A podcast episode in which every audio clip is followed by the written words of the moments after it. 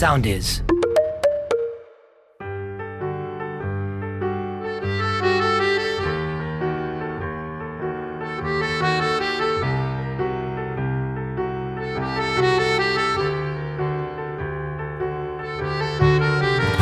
Η οικογένεια των Σεβαστών έχασε πολύ γρήγορα τον πρωτότοκο γιο της, τον Σέργιο Σεβαστό.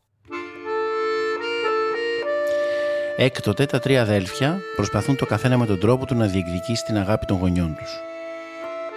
Δύο σεζόν και κάτι επεισόδια αργότερα βρίσκονται και οι τρεις ενωμένοι ενάντια στην οικογένειά τους. Προσπαθούν να οριμάσουν. Η αδελφική αγάπη είναι ένα από τα μεγάλα θέματα των άγριων μελισσών. Η διάλυση της οικογένειας και η παραπομπή σε δίκη του Δούκα Σεβαστού από τα παιδιά του κάνει βαριά την ατμόσφαιρα στο διαφάνη. Θα νικήσει επιτέλους το δίκαιο; Τα αδέλφια θα βρουν την ηρεμία που τόσο ποθούν εδώ και δύο κύκλους. Η Μαρία Πετεβή, ο Αναστάσης Ροηλός και ο Γιάννης Κουκουράκης μόνο βάρος δεν φέρουν σαν άνθρωποι. Είναι και οι τρεις νέοι και γεμάτοι προοπτικές ταλαντούχοι ηθοποιοί. Ακούστε στο σημερινό επεισόδιο του επίσημου podcast των Άγριων Μελισσών την πολύπαθη διαδικασία επιλογής που έκανα στο Γιάννη Κουκουράκη, πολλά μα πάρα πολλά backstage αστεία και παραλυπόμενα, καθώς και τη μαγική χημεία και πώς δημιουργήθηκε μεταξύ των αδελφών. Προσοχή, το επεισόδιο αυτό έχει πολύ πολύ γέλιο. Τι είναι αυτό που, που ενώνει τα αδέρφια Σεβαστό, δεν κατάλαβα ποτέ. Το μίσος για τους γονείς τους, ή... δηλαδή ο Νικηφόρος, ας πούμε, ήθελε πάρα πολύ να γίνει αποδεκτός από τον πατέρα του. Νομίζω ότι υπάρχει μια κεντρική φιγούρα του πατέρα. Α μα μόνο το κολόπεδο τώρα που έλειπε Παρίσια, να πούμε, έκανε τη ζωάρα και μετά ήρθε εδώ πέρα και είπε Μπαμπά, αποδέξουμε. Καλά, Έλα, εγώ σας ποτέ δεν παρακαλώ. μπορούσα να καταλάβω Δέχομαι. γιατί έμεινε έτσι. Δηλαδή, θυμάμαι στην αρχή, στα πρώτα σενάρια, έπαιρνα τη Μελίνα και της έλεγα Γιατί μένει. Είσαι τρελή. Μπορεί κάποιος να ζει στο Παρίσι και επιλέγει να μείνει στο διαφάνι. Πες μου Λέω, «Πε- δώσε μου τρεις Πέτα το έναν έρωτα. Τον Ε, είχε γι' αυτό. πετάξει από την αρχή, αλλά εντάξει, ναι. Ναι, μετά το δέχτηκα κι εγώ. Είπα κι εγώ αν με κοίταγε έτσι ασημίνα, θα- δεν θα πήγαινα ούτε, ούτε στο διαφάνει. Δεσποινής, σταθείτε να σας βοηθήσω. Σας ευχαριστώ πολύ. Σας συμβαίνει κάτι; Όχι, είμαι μια χαρά. Αν μπορώ να κάνω κάτι για σας, Σας είπα είμαι μια χαρά. Σας ευχαρίστησα. Μπορώ να φύγω τώρα. δεν σας εμποδίζω. Ούτε ήθελα να φανώ φορτικός. Καλή σας μέρα. Ζητώ συγγνώμη. Σας μίλησα απότομα χωρίς να φταίτε σε κάτι. Κάποιος σας φταίει όμως. Και αν τον ήξερα, δεν θα τον άφηνα να σας στεναχωρήσει ξανά. Δεν είναι κάποιος. Τότε αυτό το κάτι θα το σκότωνα. Με συγχωρείτε. Πρέπει να φύγω. Ήταν η πρώτη σκηνή που διάβασα. Ποια- Α, Cast. εσύ τι Και ήσουν την έκανα γενική με φόρο, τη Χιλά, ήσουν, ε; Με τη, με τη Χριστίνα, την, αυτή τη σκηνή με το μαντίλι που πέφτει κάτω. Ήταν η πρώτη, πρώτη σκηνή που Α, με διάβασα. τη Χριστινά, το Ναι, και μετά διάβασα δάσκαλο. Ούτε το ένα πήρα, ούτε το άλλο. Εγώ πρώτα Για άλλο. νομίζω διάβασα αυτή που είπαμε πριν. Που είμαι ως Κωνσταντής εγώ. Εγώ δεν το έχω πει ποτέ αυτό πουθενά. Το λέω τώρα λοιπόν. Μην Με είχε τρέπεσαι. με είχε πάρει, με κατέβασε από Θεσσαλονίκη για να δω τον Κωνσταντή, να κάνω Κωνσταντή. Και Κοίτα, άκου επέμενες πώς το στον λέει. Κωνσταντή. Άκου πώς το λέει. Το λέει λίγο υποτιμητικά. Τύπου, Τι; κάνω από τον Κωνσταντή. Όχι, Όχι, επειδή ότι θα- δεν ταιριάζει, δεν ρε Πλάκα παιδί. ταιριάζει. κάνω, ναι. Θέλω Δεν να πω ότι ταιριάζει έτσι όπως άρχισα το να το έχουμε σκέφτομαι. κάνει Ναι, τώρα. όπως Δεν Δεν έγινε. ξέρεις, θα Ναι, μπορούσε, ναι. ναι. Ναι, Γιατί εμείς το- τώρα το έχουμε κλικάρει στο Ακριβώς, μυαλό μας ότι δεν θα ακριβώς, μπορούσα να ακριβώς. κάνω κάτι άλλο. Αλλά ξέρεις, είχα μπει φορές στη, ήρθε. στη σκέψη Εφτά. Αλλά αυτό το έχω πει, ότι όταν διάβασα εκείνη τη σκηνή που έκανα εγώ Κωνσταντή και μετά διάβασα και μία που είναι με τον Νικηφόρο και ένιωθα ότι τα λόγια του Νικηφόρου μου κάθονται πιο καλά, αλλά δεν είπα φυσικά τίποτα και το άφησα. Έφυγα, αυτό, Ξυρίστηκε. αυτό, όχι αυτό, κάτσε, αυτό Μετά, μετά. Μάρτι, Μάρτι-Απρίλη. Και ο Πότε Νικηφόρος αρχίσαν τα ήρθε κάτι, ξαφνικά ναι. το Μάιο. Μάρτιο ξεκίνησα. Από Μάρτι μετά Μάρτιο, είχατε 7 ναι. φορέ. Μέχρι. Μέχρι λίγο πριν το γύρισμα. Κανείς δεν μου είπε ότι έκλεισα. Απλά βρέθηκα στο δωμάτιο μαζί με όλους να διαβάζουμε σενάρια. Αχ, να, να πω αυτό ένα λεπτό. Και έμεινα Πάω, μαλάκας, κάνω ε. το, την πρώτη συνάντηση Παιδιά, μαζί παιδιά σου. με τη μία δυστυχώς είναι από αυτές τις ακραίες περιπτώσεις. Πάω, Όχι, κάνω... δεν υπέφερε Οι καθόλου. περισσότεροι άντε δύο φορές να ήρθανε. Συγγνώμη. Κιόλας. Γεια σας, Μπορεί και λέγομαι τρεις. Μαρία Πετεβή, είμαι 25 Τέλος, χρονών. σε Έλα, παίρνουμε. υπογράψει εδώ. Υπογράφει. πάμε. Όχι, κάνουμε αυτό, μετά με ξαναφωνάζουν, λέω. Τι στο καλό. Εγώ έλεγα ότι δεν θέλω, δεν θέλω. Με είχαν πάρει και στο εθνικό και έλεγα. Δεν «Εννοείται, ήθελε θα- να έρθει στις μέλισσες. Τι, τι; Δεν ήθελε. Δεν ήθελαν. Δεν ήθελα καθόλου, όχι, όχι. Καθημερινό λέω τώρα δεν θέλω με τίποτα. Με έχουν πάρει και στο εθνικό, εννοείται θα πάω στο εθνικό. Τελικά δεν έγινε με το εθνικό γιατί είχα δύο άλλες παραστάσεις και έτσι βρέθηκα. Αλλιώς όντως θα, θα ήμουν σε μία παράσταση στο εθνικό. Τέλος πάντων, πάω και κάνουμε το casting. Μου λέει ο Λευτή, μπορείς να περιμένεις, έχεις χρόνο να περιμένεις να σε δοκιμάσουμε και με άλλον έναν άνθρωπο. Λέω, οκ. Και έρχεται η Μιράντα που έκανε το casting και μου λέει: Ωραία, τη κάνω επειδή εγώ έχω ένα θέμα με τον προσανατολισμό και δεν καταλαβαίνω, χάνομαι. Της λέω: Θα με βγάλεις. Ήμασταν πάνω. Λέω: Θα με βγάλεις κάτω γιατί δεν ξέρω πώς να πάω. Μου λέει: Περίμενε ένα λεπτό. Μπαίνει μέσα, βγαίνει και με ανεβάζει σε έναν ακόμα πιο πάνω όροφο. Και λες, της μάλλον λέω, χάθηκε και αυτή. Από εδώ βγαίνουμε. μου λέει: Όχι, όχι, Εδώ δεν βγαίνεις. υπογράφεις. Εδώ μου λέει: Θα υπογράψεις για τη σειρά. Οχ. Λέω: Τι εννοείται. Μου λέει: Σε πήραμε. Λέω: Πότε; δεν είχα καταλάβει. Και είμαι με το διευθυντή παραγωγής και μου κάνει: Τι θέλετε εδώ; Λέω: Με φέρανε, μάλλον με πήραν, δεν ξέρω για ποιο πράγμα, για ποιο ρόλο. Λέει: Μισό λεπτό. Και πήρε τηλέφωνο και ρώτησε. και λέει, Μάλλον θέλουν να κάνεις την Πινελόπη. Λέω: Ποια είναι η Πινελόπη; Δεν ξέρω. Θα δούμε, γιατί ακόμα δεν είχαν γραφτεί. Και δεν θα ξέρεις ούτε εσύ, θα μάθεις μετά το 20. Και λέω, τι έγινε; Και κατέβηκα κάτω και είμαι χαμένη και παίρνω τη μαμά μου και της λέω, Μαμά, μάλλον με πήραν. Δεν, δεν μου ξανασυμβεί. Ε, Ήταν σίγουρο ότι θα περιμένω καιρό μια απάντηση και δεν ήξερα πώς το διαχειριστώ. Εσύ Γιάννη; Εγώ τι έχω ξοδέψει 400 ευρώ βενζίνη, να πούμε. 7 φορές πάνω κάτω, 7 φορές πάνω κάτω. Δηλαδή, τι ήταν αυτό το πράγμα; Ξεκίνησα Μάρτι. Μάρτι. Εσύ ξεκίνησες νέα του καθημερινού νωρίτερα από τους Εγώ ξεκίνησα τα δρομολόγια για να μάθω καλά το, τα στούντιο κάπα. Ξεκίνησα Μάρτι λοιπόν από ένα τηλεφώνημα. Ε, με ρωτήσανε αν ε, ε, ε, νομίζω ε, η Μιράντα η Ροσταντή που είναι casting director της σειράς είχε από αρχείο ένα βίντεο μου. γιατί την προηγούμενη σεζόν είχα κάνει ένα δοκιμαστικό με μια κοπέλα για ένα άλλο σύριαλ που δεν ε, ε, συμμετείχα. Και μου λέει, είσαι έτσι όπως είναι το βίντεο; Λέω, ναι, ναι, έλα, μου λέει, να σε δούμε. Ε, έρχομαι. Εντάξει, μόνο θα σε ειδοποιήσουμε. Διαβάζω νικηφόρο, νομίζω, την πρώτη φορά. Εν τω μεταξύ, την πρώτη φορά που ήρθα ήταν και ο, ο Δημήτρης ο Κοτσόπουλος και η Χιλάη Φαμέλη. Ε, Δεν ήξερα γύρω-γύρω όλοι πώς ε, πάει. ήταν. Τυχερή Ποιος άλλος ημέρα. ήταν. Ε, νομίζω αυτούς τους δύο είχα δει εκείνη τη μέρα. Μπορεί και τον Αθανασόπουλο, αλλά δεν είμαι και σίγουρος. Τέλος πάντων, πάω μέσα, διαβάζω νικηφόρο, μου λένε εντάξει, θα σα ειδοποιήσουμε. Μου λέω καλά, εντάξει, πούλο πήρα. Ναι. και έφυγα. Θυμάμαι πρώτα την πρώτη φορά που με είδα ο Λευτέρη κατεβάζει λίγο το γυαλικό, με κοιτάει. Μου, εσύ, εσύ, εσύ. Το γυαλικό. μου λέει, εσύ γιατί δεν έχεις κάνει τηλεόραση. Λέω, δεν έτυχε, του λέω. Θυμάσαι. Παιδιά, συγγνώμη τώρα, χωρίς παρεξή, ήταν πάρα πολύ όμορφος ο Γιάννης όταν κάθισε την κάμερα. Και Τώρα εγώ θα γενικά βγεις δεν κατά, έχω. δηλαδή, για να ξέρεις. όχι, όχι. Και εγώ δεν έχω γενικά τέτοια κριτήρια. Δηλαδή το κριτήριό μου είναι κάπως να, να σε θέλει ο φακός με οποιοδήποτε τρόπο. Να έχεις δηλαδή ένα πράγμα. Δεν ξέρω, που νομίζω το έχετε όλοι σας. Ε, κάπως να βγαίνεις προς τα έξω. Με οποιοδήποτε τρόπο. Καθένας και ότι. Και κάθισε ο Γιάννης και λέει: Αυτός ο τύπος πώς έχει, πώς έχει διαφύγει, ας πούμε, της; Γιατί δεν είναι και μικρό παιδάκι, δεν είναι 20 χρονών, ας πούμε, να πεις ότι. Α, και λεπούρι, τώρα τον βρήκα, βγήκε από τη σχολή. Και είχα εντυπωσιαστεί με το Γιάννη. Γι' αυτό τον έφερε. Μήπως αυτό Εφτά ήταν. φορές. Μετά Γιατί έκανα διάβασες άλλους δάσκαλο. ρόλους. Ναι. Έκανα δάσκαλο, δεν θυμάμαι ποια σκηνή. Ε, νομίζω τρίτη φο... από τη δεύτερη φορά έκανα δάσκαλο και Κωνσταντί και μετά κάθε φορά που ερχόμουν έκανα Κωνσταντί. Ε, θυμάμαι χαρακτηριστικά την τέτα πέμπτη φορά, ε, έκτη. Έχω χάσει. Ήταν με τη Βιολέτα που ήταν με τη Στεφανία Παπαθωμά και κάναμε τη σκηνή, μια δύσκολη σκηνή τέλος Και τα πάντων. κάναμε και ανάποδα. μας Διάβασα και αυτή πιάνανε λίγο. Σαν τα και διάβασα εγώ γέλια. Βιολέτα. Μας- Δηλαδή και Επειδή πιόμασταν έτσι στα πήγαινε ο μάτια και Κωνσταντής, μου το γελούσαμε. Θυμάσαι που μας πιάνανε νευρικά. Και λέμε εντάξει, τώρα δεν υπάρχει περίπτωση. Η Βιολέτα πρέπει να είχε κλείσει, δηλαδή ήταν σίγουρη για τον ρόλο. Στεφανία έκλεισε χωρίς casting, έχω να πω. Καλά έκανε. Όχι ψέματα, έκανε casting, εννοείται ότι έκανε. Αλλά έκλεισε τίποτα. Ναι, να σε οπότε ήξερα ότι αυτή θα είναι Βιολέτα. Εμένα μου πιάναν τα νευρικά μου, με νευρικό γέλιο εννοώ και λέω δεν υπάρχει περίπτωση. Λέω. Εκείνη τη μέρα πάνε τελικά θα είσαι στη σειρά. Ε, η έβδομη φορά ήταν τελευταία. Και Και δεν του πεις. Δώστε μου και 400 ευρώ προκαταβολή, γιατί έχω ξελίνει. Αλλά, όχι, Δεν έχω να πληρώσω. Αλλά τελικά μου είπανε όχι.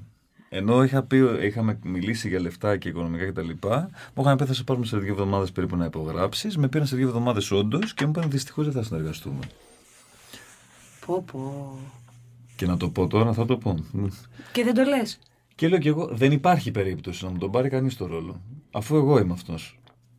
Ήξερα, ρε παιδί μου, μέσα μου ότι υπάρχει μια 1% πιθανότητα. Γιατί όταν σου λένε δυστυχώς δεν, δεν ξέρεις ότι Δεν, δεν υπάρχει περίπτωση. Έχουν βρει ήδη τον δεν. άλλο. Ε, είχα πει στη Μιράντα, λέω ευχαριστώ πολύ, δεν, ε, αλλά τελικά πήρα αυτή την απάντηση. Μου λέει και εμείς δεν το περιμέναμε τα λοιπά. Λέω, ωραία, θέλω λέω, να μιλήσω με τον σκηνοθέτη. Δεν ήξερα το Λευτέρη Χαρίτο, λέει, θέλω να μιλήσω με τον Λευτέρη. Μου λέει, ναι, ναι, θα του πω να σε πάρει. Λέω, καλά, εντάξει, τώρα θα έχει 7.000 άτομα, σιγά μην καίτε. Όντως με παίρνει μετά από καμιά εβδομάδα. Λέω, για να με πάρει αυτός που έχει δει τόσα άτομα, το παιχνίδι δεν έχει τελειώσει και εγώ το 1% θα το κάνω 101%. Ακούτε να μαθαίνετε. Τα παίρνω εγώ ένα απόγευμα και παίρνω τηλέφωνο στο ΚΑΠΑ. Λέω, Γεια, θέλω να ραντεβού με τον Καραγιάννη. Ποιος είστε, λέω να στο πεις. Α, δεν, δεν μπορεί να δει, λέει. κόσμο. Καραγιάννης είναι ο παραγωγός μας, να πούμε. Ο JK Production, ο κύριος Καραγιάννης, ο Γιάννης. Ε, και μου λέει: Δεν δεν γίνεται. Μου λέει μετά από δύο-τρεις εβδομάδες. Ποιος είστε, λέω Κουράκη Γιάννης, θα μα ένα τηλέφωνο με το, το κλείνουμε μετά από δύο λεπτά. Τσακ, ελάτε αύριο. 8η φορά. Έτσι. Πάρει βενζίνη. Να τα λέμε. Άρα 20 ευρώ Αυτό βενζίνη. Είναι το πιλιέτο τώρα. Εκεί πέρα. Εν τω μεταξύ λέω, δεν- λέω, λέω, ρε παιδί μου, είχα μιλήσει και με τον Λευτέρη στο τηλέφωνο και μου λέει: Έχεις κάνει καμιά πατάτα, ρε. Όχι από ό,τι ξέρω, δεν ξέρω. Και λέω τουλάχιστον να μάθω ποιος μου παίρνει τη θέση και για ποιο λόγο. Λέω να φυλάγομαι, ρε παιδί μου. Τρομερό που είχες αυτό το θάρρος. Δεν θα το έκανα ποτέ. Ναι, δεν υπήρχε περίπτωση. Τρομερό που είχες αυτό Λέω το θα το θαυμάζω. πάρω ο κόσμος να χαλάσει. Γιατί ξέρω ότι ήταν. Ότι είναι παιδί μου, πέρασα δοκιμασίες και ξε- πήδηξα τα εμπόδια. Δηλαδή, τι άλλο πρέπει να αυτό. Ε, ο Μπραντ Πίτ ήρθε, ας πούμε. Ποιος ήταν; Ο Brad Pitt είναι ο καλύτερο. Μετά το Γιάννη, είναι... αυτός θα πάρει το ρόλο. Ο Brad. Για Ναι, πες. θα έρθει να κάνει καθημερινό στον, στον αντένα. ε, και λέω, πρέπει να μάθω το γιατί. Δεν γίνεται. Λέω, δεν, δεν, δεν θα μου. Αυτό. Μου λέει, ποιο εσύ; Ε, Του λέω, είμαι αυτός που θα κάνω τον Κωνσταντίν. Μου λέει, ποιος είσαι, παιδί μου; Λέω, είμαι αυτός που θα κάνω τον Κουκουράκη Γιάννης. Λέω, είμαι από τα χανιά και τελείωσε. Δεν, δεν δέχομαι, λέω. Αυτό θα γίνει. Τον απείλησες γι' αυτό σε πήρανε. Έβγαλες Με βλέπει ο μαχαίρια. άνθρωπο. Όχι, με βλέπει. Σασμό, Με σασμός. βλέπει ο άνθρωπος. Έλεγε τώρα αυτός ο τρελός. Ποιος είναι αυτός ο άνθρωπος; από φόβο τον Μου λέει πήρα. τι έγινε, ρε παιδί μου; Λέει, Λέω ήρθα εδώ να με δεις, να σε δω. Αυτός είμαι, λέω. Έχω έρθει 7 φορές. Θα πάρω το ρόλο αυτό. Νονός της νύχτας. Ναι, ναι, τον απείλησε, Και παιδιά. μου λέει τι Ξεκάθαρα. έγινε. Λέω τι, τι έγινε. Λέω έχω έρθει εδώ πέρα 7 φορές. Αυτή είναι η 8η. Τάκα, τάκα. Λέω έχω περάσει όλα τα δοκιμαστικά. Έχω μιλήσει για λεφτά αυτά και ξαφνικά λαμβάνω ένα τηλέφωνο ότι δεν θε να εργαστούμε. Λέω λοιπόν εγώ είμαι εδώ για να αρχίσουμε. Παύση. Τι να κάνει και ο άνθρωπος.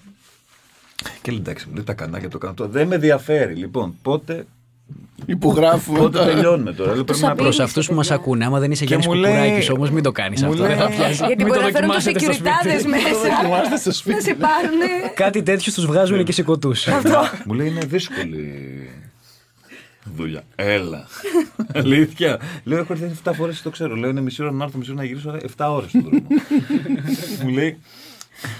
Ποιος θα μου τες πληρώσει; Είναι, ε, εν τω μεταξύ, μέχρι, μέχρι, Έλα, τότε, λεφτά. μέχρι τότε ήμουν πληθυντικό. Έτσι.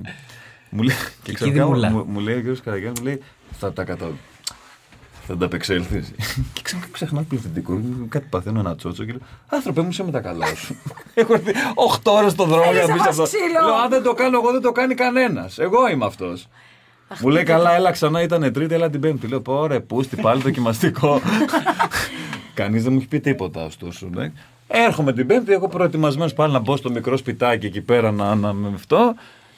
Μου οδηγούν κάπου αλλού, λέω τι άλλαξε, λέω από πάνω. Και ξαφνικά βρίσκομαι με όλο το, σ- το cast Αχ, παιδιά, γι' αυτό τον πήρα να απείλησε. και Τώρα μου έκανε- ξέρεις τι- διαβάζαμε το πρώτο επεισόδιο και λέω. Είναι το εγώ κύβος είμαι του σε Ρούμπικ αυτό στο ή- κεφάλι μου τώρα. Everything's, everything makes Κατάλαβες. sense now. Αυτό τώρα εξηγεί πολλά. Αυτή είναι η ιστορία του. Και εμένα Mr. κάποια στιγμή που μου είχαν περάσει για 11 casting από κάπου και δεν με πήρανε. Δηλαδή πήγαινα τρεις μήνες για casting. Σχεδόν είχα κάνει όλα τα επεισόδια casting. δηλαδή το είχαν γυρίσει μια φορά με μένα και μια φορά με τον άλλον που πήρα. Στάνταρ. Έπρεπε να πάω με Καλάσνικοφ. Τύπου, ωραία. Α μιλήσουμε τώρα. Τελικά είναι τραγουδούσα απειλή. μετά σε ένα ρεμπετάδικο. Τι Αυτή ήταν η τραβάτε τύχη εκεί. μου. Δεν μίλησα. Λευτέρη, πες μας εσύ, τι είχε στο μυαλό σου όταν μας πήρες; Ναι, Λευτέρη, γιατί; Εγώ Εσάς τους θεωρώ- τυφλημένους. Γιατί; Ναι, ναι, πες Για μας όποιον για εμάς. θέλεις. Για εμάς, Όχι για και εμάς. για Να μας ξέρουμε, τώρα. να μάθουμε. Εντάξει, εγώ Φαντάζομαι. κάτι μου έχεις πει.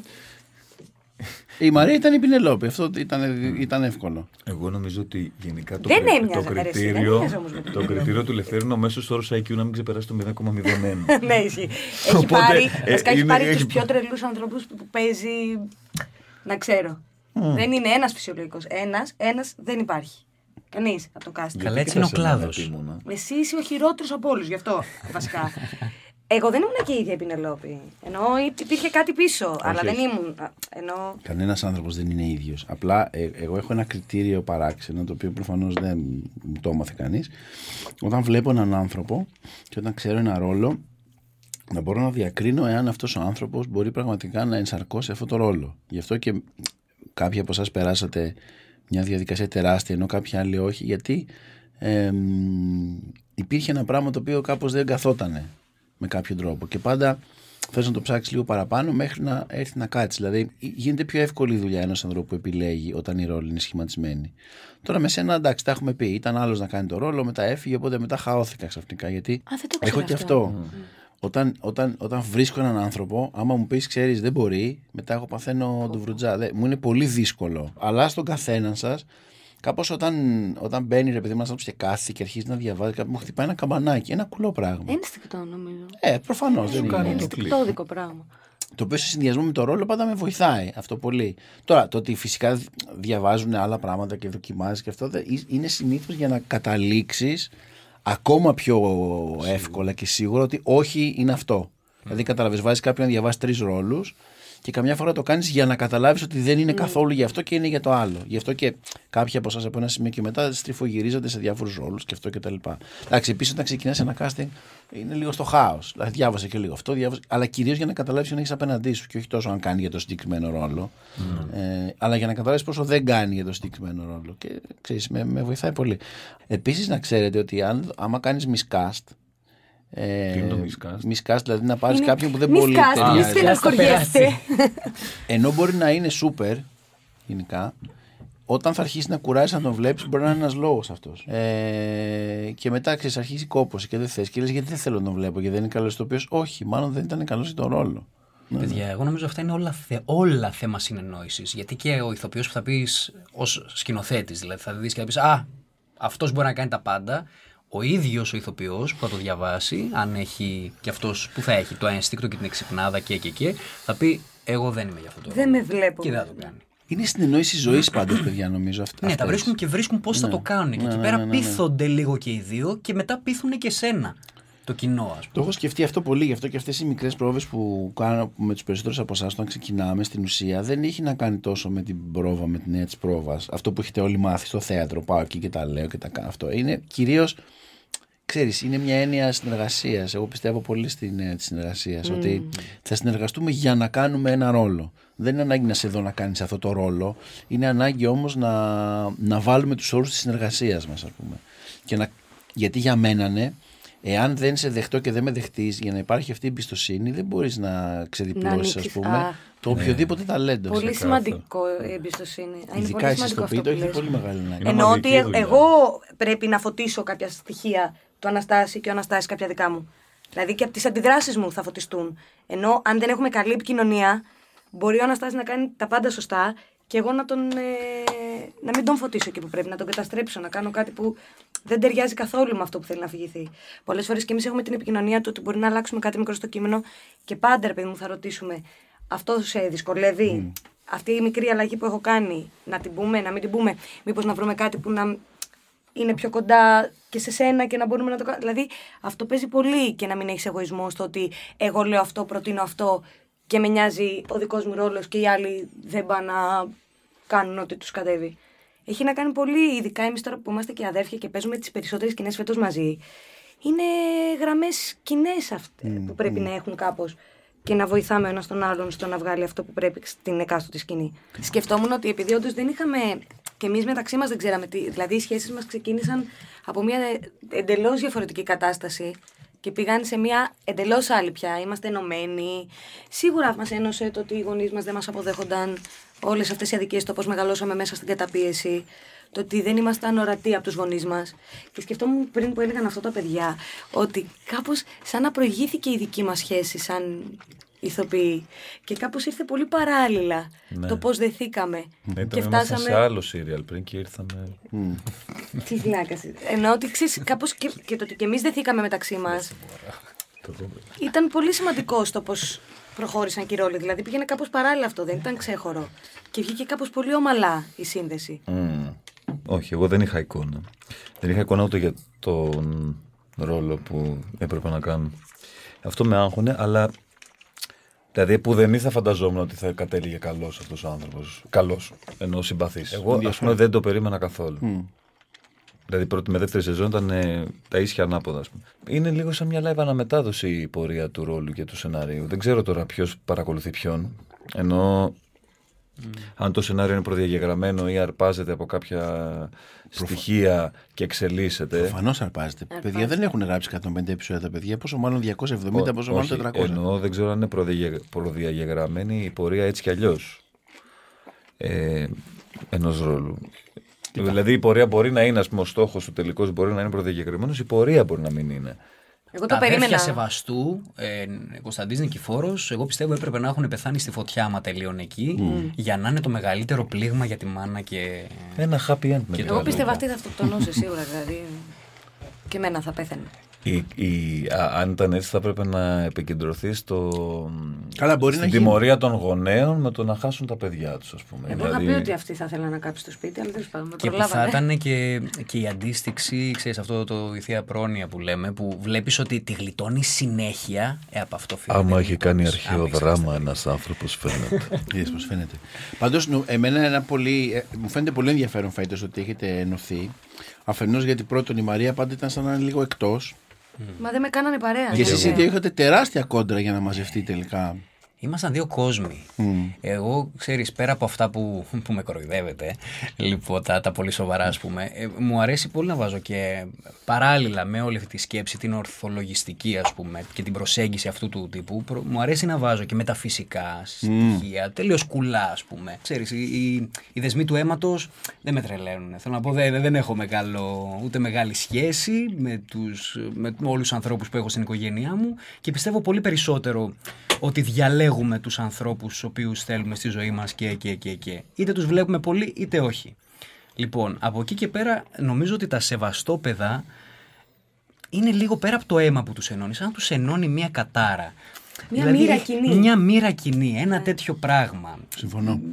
που με έναν τρόπο έλκονται. Δηλαδή αυτά τα αδέρφια στην πραγματικότητα και κάπου, τη, κάπου την πέτυχα τυχαία πριν λίγο καιρό αυτή τη σκηνή μας μόλις έχει πεθάνει ο Σέργιος ο Νικηφόρος ναι μεν έχει τις σκέψεις του τις και κάπως εγωιστικές αλλά δηλαδή δεν είναι συγκαλυμμένα Ήταν και λίγο ευγενής, εκτός ο Νικηφόρος. Αλλά ναι, αλλά, Εσύ λείπε- αλλά, έβλεπες αλλά είναι, χρόνια όμως. κοιτάει τον εαυτό του. Έτσι. Δεν το παίζει το ευγενικό, Όχι. το έχει. Αλλά κοιτάει τον εαυτό του και, και- γιατί έφυγε για να σωθεί. Και είναι με τον Κωνσταντί λοιπόν στα χωράφια, όπου κάπως έτσι έχει μια συναισθηματική στιγμή ο Κωνσταντής που συνειδητοποιεί το θάνατο και ότι έφυγε ο αδερφός και ότι δεν μπορεί να φτάσει το Σέργιο. Και ο Νικηφόρος του λέει, ξέρεις, ε, έρχεται κοντά και του λέει όχι, εσύ θα το αναλάβεις αυτό. Κωνσταντή, ο ρόλος σου θα είναι άλλος από εδώ και μπρος. Ο Σέργιος χάθηκε. Εγώ θα φύγω σε λίγες μέρες. Πρέπει να αναπληρώσεις το κενό. Λείπεις πολλά χρόνια, Νικηφόρε, και δεν καταλαβαίνεις. Το κενό του Σέργιου δεν αναπληρώνεται. Εκείνος ήταν ο μονάκριβος.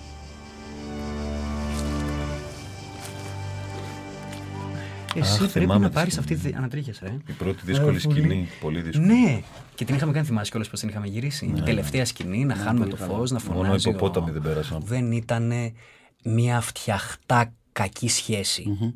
Είχε τις τόσο όσο σωστές στιγμές της που τρώγαμε στο τραπέζι έστω με μούτρα. Τρώγαμε. Δεν σε γουστάρω, δεν με γυρίσματα αυτά. γουστάρεις. Πολύ Υπέροχα Ήταν, γυρίσματα. ανθρώπ, ήταν, Ήταν ανθρώπινη η ανθρώπινα. σχέση τους όμως, κατάλαβες. Ναι. Και αυτό έχει να κάνει πολύ με τους σεναριογράφου, ότι βάλαν όντως ανθρώπινα στοιχεία μέσα στους χαρακτήρες. Εννοείται για μένα το σενάριο. Εντάξει, τώρα τι να λέω, τα λέμε συνέχεια, παιδιά. Αλλά Το πρώτο, το κύριο. είμαστε πάρα πολύ τυχεροί γι' αυτό. Και για αυτή τη σχέση είναι, είναι η σχέση για την οποία χαίρομαι περισσότερο από όλες.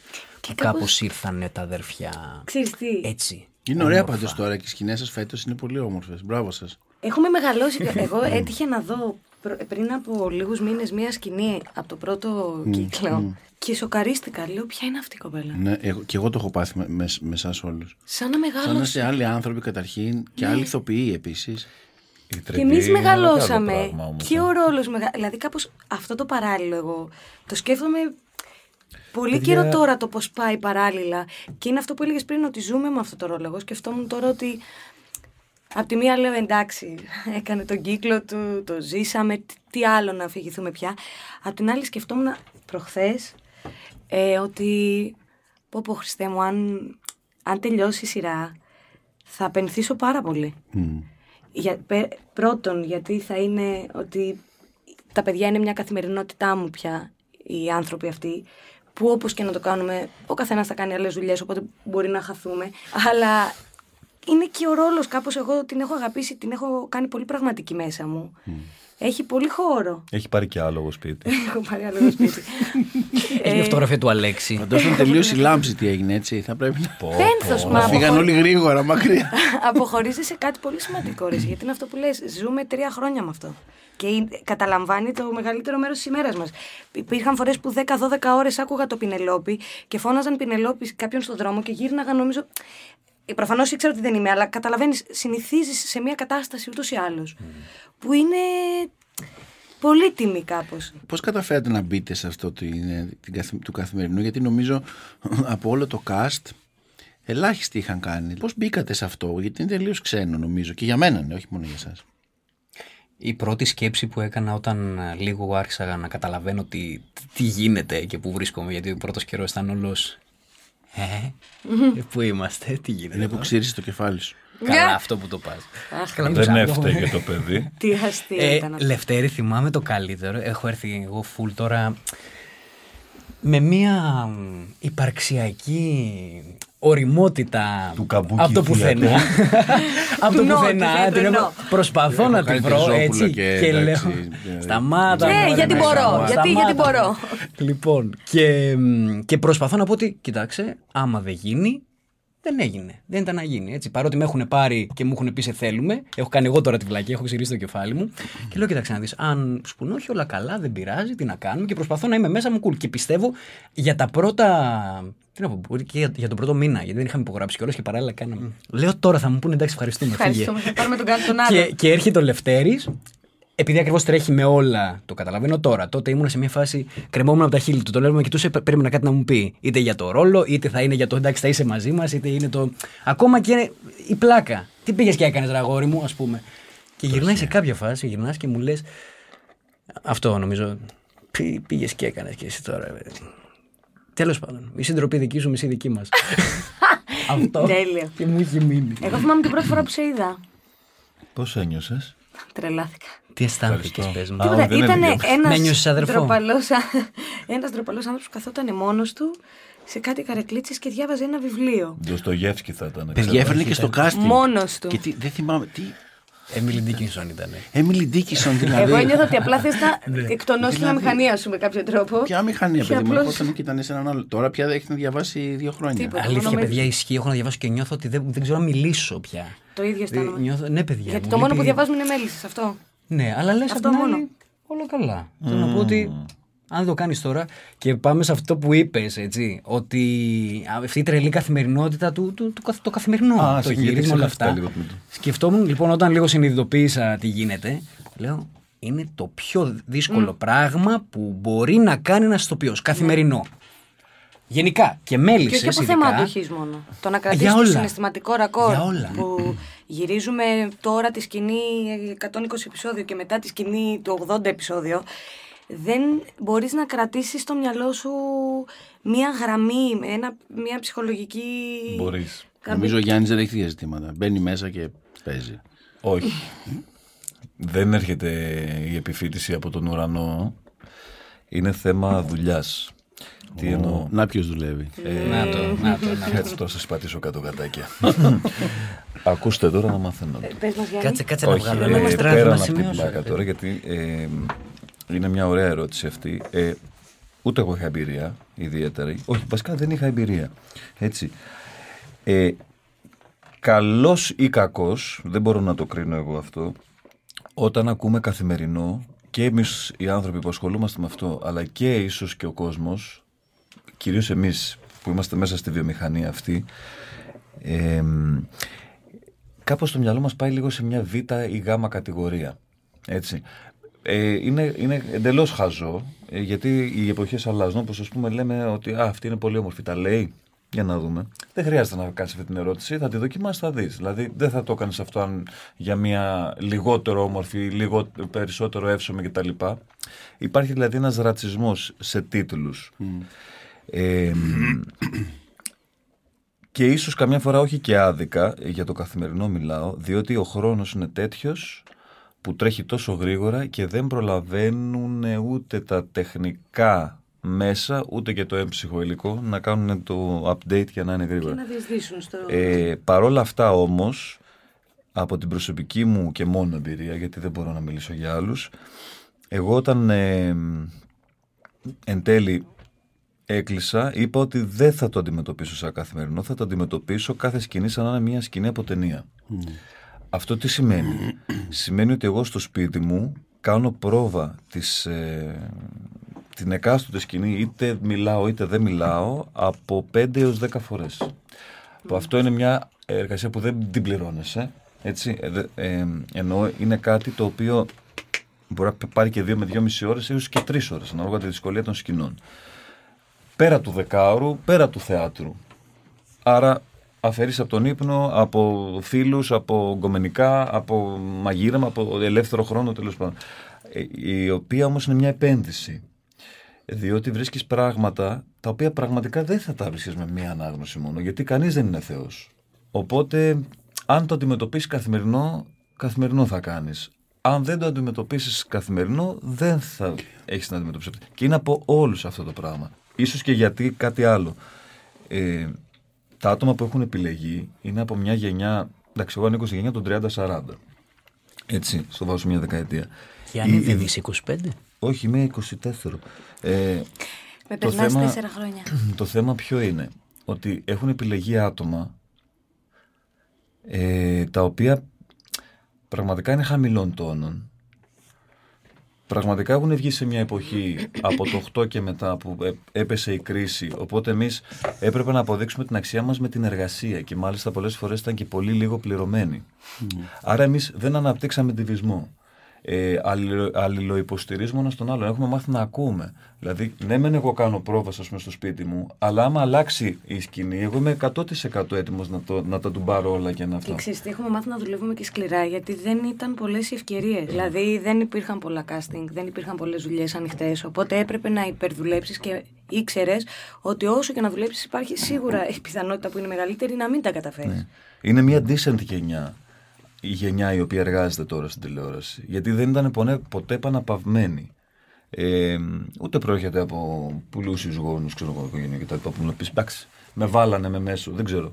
Ε, οπότε όλα αυτά μαζί συνθέτουν μια χ επιτυχία. Χ επιτυχία τι εννοώ; Μια χ ειλικρίνεια η οποία μεταφράζεται μετά σε επιτυχία γιατί κάποιος αγγίζει επειδή είναι ειλικρινές. Μπορεί να μην αρέσαν οι μέλη. Αυτό κανείς δεν το ήξερε. Δεν είχαμε υπογράψει συμβόλαιο ότι θα πάει ε, μπάλα και θα πάει και τρεις σεζόν. Αλλά η ειλικρίνεια που έχουν όλοι και πίσω από τις κάμερες και μπροστά από τις κάμερες, γιατί είναι όλοι ένα. Οπότε κάπως μια ενέργεια συγκεντρώνεται από 30 ανθρώπους που βρίσκονται σε ένα σετ την ίδια ημέρα και βγαίνει αυτό το πράγμα. Και επειδή είναι πολύ με αγάπη και ειλικρίνεια, θεωρώ ότι τουλάχιστον αυτό είναι το 70% για να πάει μπροστά μια δουλειά. Εγώ, ας πούμε, στην αρχή το καθημερινό το έβλεπα ότι είναι κάτι πιο λίγο, ότι δεν θα έχει, κα... ξέρεις, το χρόνο να επενδύσω όπως στο θέατρο. Παρ' όλα αυτά είναι αυτό που έλεγε, ότι είναι για μένα και από θέατρο και από κινηματογράφο που έχω κάνει λι- πολύ λίγα πράγματα, αλλά είναι ό,τι πιο δύσκολο. Γιατί έχεις σε πολύ Ναι, ναι, δύσκολο μεγάλο είναι, χρονικό σίγουρα. διάστημα να κρατήσεις ε, το χαρακτήρα και πολλές φορές, επειδή όντως δεν ξέρουμε και τα σενάρια πιο μετά, βρίσκεις ε, μ, κάποιες φορές εμπόδια. Συμβαίνουν πράγματα τα οποία δεν τα περίμενες και πρέπει να βρεις τώρα πώς ψυχολογικά θα πας από εκεί που το είχες στρέψει εσύ και νόμιζες ότι πάει σε κάτι άλλο που μπορεί να, η στροφή να είναι λίγο απότομη. Νομίζω αυτό που κάνει τη διαφορά είναι ότι δεν έχεις ένα ολοκληρωμένο κείμενο από την αρχή. Ενώ στο το θέατρο. δουλεύεις χρειάζεται ακριβώς να και το ξέρεις έξω. τι. Όχι άλλο λέω, αλλά είναι μια καινούργια συνθήκη. Γιατί στη δουλειά μας έχεις συνηθίσει να έχεις ένα κείμενο. Και Είτε είναι δουλεύεις ένα πάνω σενάριο. σε αυτό δύο ναι, μήνες, δηλαδή, τρεις. Τα Ναι. ίδι- το ίδιο. Ναι, αυτό. Εδώ κάποιες σκηνές, ξέρεις, κάπως μοιάζουν μεταξύ τους, έχουν μια μικρή διαφορά και εκεί πρέπει να βρεις λεπτομέρειες, να δικαιολογήσεις μέσα σου. Γιατί το λέω αυτό. Εντάξει, η ανάλυση είναι καλή να γίνεται στο σπίτι. Είναι αυτό που λέει ο Γιάννης. Ναι, δεν Μετά γίνεται, δεν την έχεις ώρα χρόνο. εκεί την έχεις κάνει τη δουλειά που πρέπει και, και βάζεις και το χιούμορ Μα ρε παιδιά, σου. πότε μιλήσαμε; Πάνω στο σετ. Ενώ για, για το τι θα κάνουμε σκηνή. Ελάχιστες φορές. Ελάχιστα. Όταν υπάρχει Ελάχιστες. πρόβλημα. Όταν υπάρχει Ελάχιστες. κάποιος Και θέμα. αυτό είναι πάλι στο θέμα της επιλογής. Κάπως έχει νιώσει ο άνθρωπος που επέλεξε. Ποιος είναι αυτός. Λοιπόν, ε, κάπως ένιωσε ότι με αυτούς θα συνεννοηθεί, ότι με αυτούς θα τους δώσει ένα και μετά θα έρθουν και θα κάνουν το Το υπόλοιπο. κατάλαβε. Ε; το συζητούσα πάλι χτες. Δεν θυμάμαι με κάποιο καινούριο ρόλο. Και λέω, παιδιά, εγώ και αυτό σας διαλέω γιατί ξέρω ότι όταν θα λείπω, εσείς και μια χαρά θα το κάνετε. και χωρίς πολλά αυτά. Εντάξει, δεν ξέρω. Ε, πιστεύω σε αυτό. Γιατί μια καθημερινή σειρά που δεν έχει πάντα έναν τον επικεφαλής σκηνοθέτη μπροστά πρέπει να σιγουρέψει ότι κάπως θα γίνεται. Και σε αυτούς τους χρόνους. Ε. Ποιες σκηνές σας έχουν μείνει όλα αυτά τα χρόνια, Θυμηθείτε καμία σκηνή; Σαν αδέρφια κυρίως το ρωτώ, γιατί σαν αδέρφια σας έχω. Ενώ σήμερα. Άρα δεν- κοινές μας, έτσι. Δύο, δύο, τρεις. Όχι, δεν είναι πάντα εκεί τρεις, αλλά εντάξει, φέτος είναι ωραίες πάντως οι σκηνές που είναι και πιο πρόσφατες. Εμένα μου αρέσουν. Εγώ θυμάμαι όλες τις καφλίε που έχει κάνει ο Γιάννης Κουκουράκης. Ο Θεός μου. δηλαδή. Ε, μία, μία, μία τι θυμάμαι. Αλλά δεν μπορούν να υποθούν δυστυχώς. δεν μπορούν να υποθούν. δηλαδή, θυμάμαι τη μία που μπορώ να πω που είναι όταν έχασε η Πινελόπη τον Αλέξη. ε, που λέει, της λένε Έλα, Πινελόπη είχε πάει να πάρει τα πράγματά του από το σπίτι. Δεν θα το πω όλο. Πάω μέσα στο, στο δωμάτιο και έρχονται τα αδέρφια μου να με πάρουν για να μου πούνε ότι ξέρεις κάτι. Στο σπίτι του Ε, Αλέξη, Στο σπίτι στο του δωμάτιο. Αλέξη, ναι, ότι πάω να μαζέψω από το δωμάτιο τα πράγματα για να τα έχω. Και έχω τρελαθεί με τους γονείς μου, έχω καταλάβει ότι ευθύνονται για το θάνατό του, οπότε δεν θέλω να επιστρέψω πίσω στο σπίτι. Και έρχονται τα αδέρφια μου να με πάρουν ότι είσαι ράκος, δεν πρέπει να μείνεις εδώ μόνη σου. Και κάνω. Ο Αλέξης είναι ακόμα εδώ. Το νιώθω. Ατακάρα τώρα αυτή, άντε να την πεις τέλος πάντων. και βλέπω τον κουκουράκι στα κοντινά μου. Εννοείται δεν έχει ιερό και όσιο. Δηλαδή, κάθε φορά που θα παίζεις και θα είναι το κοντινό σου ή θα δείχνει εσένα η κάμερα, θα σου διαλύσει την ψυχή. Δεν έχω παίξει μία φορά και να είναι σοβαρός απέναντί μου. Με αγάπη όμως πάντα. Με αγάπη, αλλά με διαλύεις. και κάνει. Ο Αλέξης είναι ακόμα εδώ, το νιώθω. Και τον κοιτάω την ώρα που το λέω και κάνει. Αριέξι. Αριέξι. και εννοείται πως εγώ εκεί κλαίω και γελάω κιόλας και κοντεύω να πνιγώ. Εδώ είσαι. Γιατί έφυγες έτσι; Μη σε πιάνει άγχος τώρα. Θα... Δεν χρειάζεται να το κάνεις αυτό τώρα. Θα έρθουμε αύριο πρωί-πρωί και θα τα μαζέψουμε. Τίποτα δεν θα μαζέψω. Ο Αλέξης ακόμα εδώ είναι. Το νιώθω. Και εγώ αυτή τη φορά δεν πρόκειται να τον εγκαταλείψω. Τι εννοείς, θα μείνεις εδώ απόψε; Αδερφουλά, δεν νομίζω ότι είναι καλή ιδέα. Έλα μαζί μας. Μην επιμένεις, Νικηφορέ. Δεν αντέχω να ξαναπάω σε αυτό το σπίτι. Μα αυτή τη στιγμή χρειάζεσαι συμπαράσταση. Μα... Και από ποιον θα τη βρω τη συμπαράσταση, Κωνσταντή; Από όλους μας. Από όλους. Ακόμα και οι γονείς μας που εντάξει δεν είχαν και την καλύτερη σχέση με τον Αλέξη. Είδες, στεναχωρήθηκαν. Το πήραν πολύ βαριά. Ο πατέρας; Ο πατέρας είχε μπει στο στόχαστρο του Αλέξη για τη δολοφονία του Θέμελη, Νικηφορέ. Τι λες; Την αλήθεια λέω.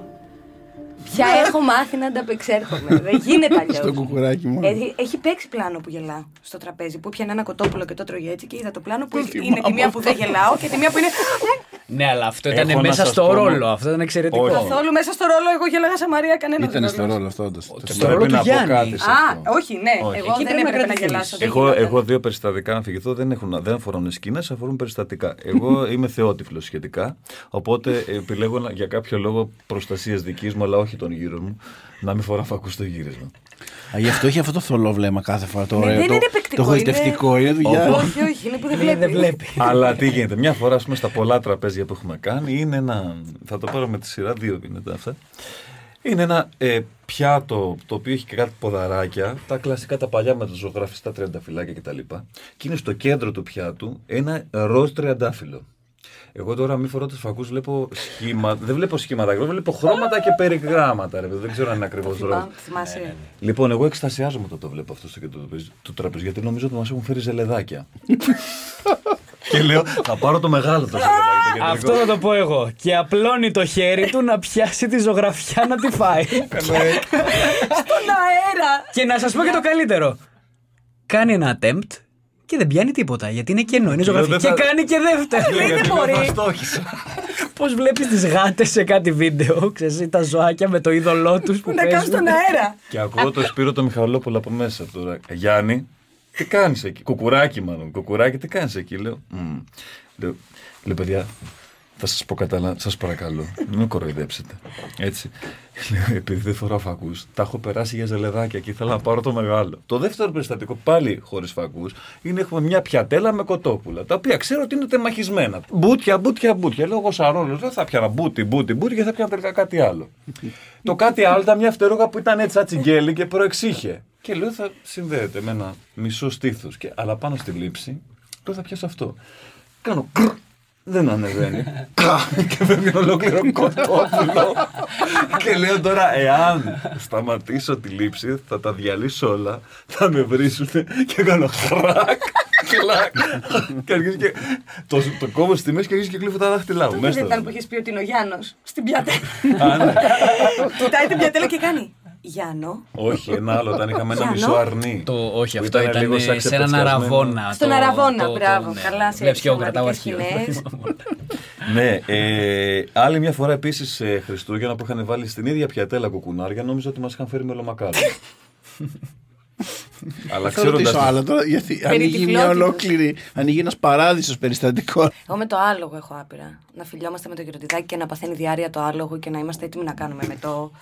Γιατί είχε αγχωθεί πάρα πολύ. Ήταν το πρώτο του γύρισμα, δεν είχε ξαναδεί κάμερες. Και λίγο πριν το γενικό να κάνει χαμό. Χαμό. Και να ρωτάω τον άνθρωπο που έχει τα άλογα γιατί λέει Έχει αγχωθεί, δεν έχει ξανακάνει γύρισμα. και να το λέει πολύ φυσιολογικά. Έχει αγχωθεί. Του λέω Τι φοβάται, μη και δεν πει τα λόγια του. Ένα άλλο τρελό που είναι αυτά τα υπερφυσικά που λες κάθε φορά που φιλιόμουν με το γεροντιδάκι, το άλογο Που χλιμίντριζε. χλιμίντριζε Ναι. α, κάθε φορά ασύστολα, σαν να ένιωθε κάτι ότι γίνεται. Κα- Δεν θυμάστε καμιά πολύ δύσκολη, ρε παιδί μου. Α, δύσκολες. Ενώ που να τη σκεφτόσαν το βράδυ πώς θα τις κάνω. Αυτό καλά, εννοώ. εννοείται. Σε σχέση τώρα με εμάς τους τρεις, έτσι. Ναι, με εσάς τους τρεις. Ναι. Εγώ θυμάμαι ότι αυτή που ανέφερε πριν ο Αναστάσης, που ήταν η πρώτη σκηνή έτσι. Α, στην αρχή, ναι. Ναι, που ήταν και η πρώτη Ποια είναι φορά η Αναστάσης; Στο που, αλέτρι. που Πρώτη αποφάσισα σεζόν. ότι εκεί πρέπει να Στη γίνει γιο μια σας. ρογμή Α, στο χαρακτήρα. Δηλαδή έλεγα ότι Η πρέπει ίδια να δώσεις καρδίτσα. σε όλη τη σειρά, ε, επειδή δεν είχα καμία γνώση του πού πάει αυτός ο ρόλος, έλεγα αν έχει ένα κομμάτι ευαισθησίας πρέπει να, να φανεί σε τρία δευτερόλεπτα εκεί, ας πούμε.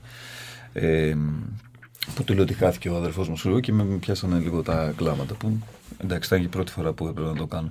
Εκεί ζορίστηκα πάρα πολύ και ήδη δηλαδή όταν την είχα διαβάσει για μια-δυο εβδομάδες την δούλευα στο κεφάλι μου είχα ζοριστεί. Δεν θα μιλάς έτσι για εκείνη. Εκείνη, ποια εκείνη, ποια είναι εκείνη; Κωνσταντί, ποια είναι εκείνη; Η μικρή, η αθώα δρόσο. Ε, τι παραμύθια σε ταΐζει ρε. Ότι είσαι ο ένας και μοναδικός; Ε, πως θα πάρεις τη θέση μου, το γιο μου; Αυτή είναι η φιλοδοξία σου λοιπόν, να παραμονεύεις σαν την Ήενα για να πάρεις όσα έχω δημιουργήσει; Αυτή είναι. Αυτή είναι γιατί είσαι ανίκανος να δημιουργήσεις οτιδήποτε δικός σου.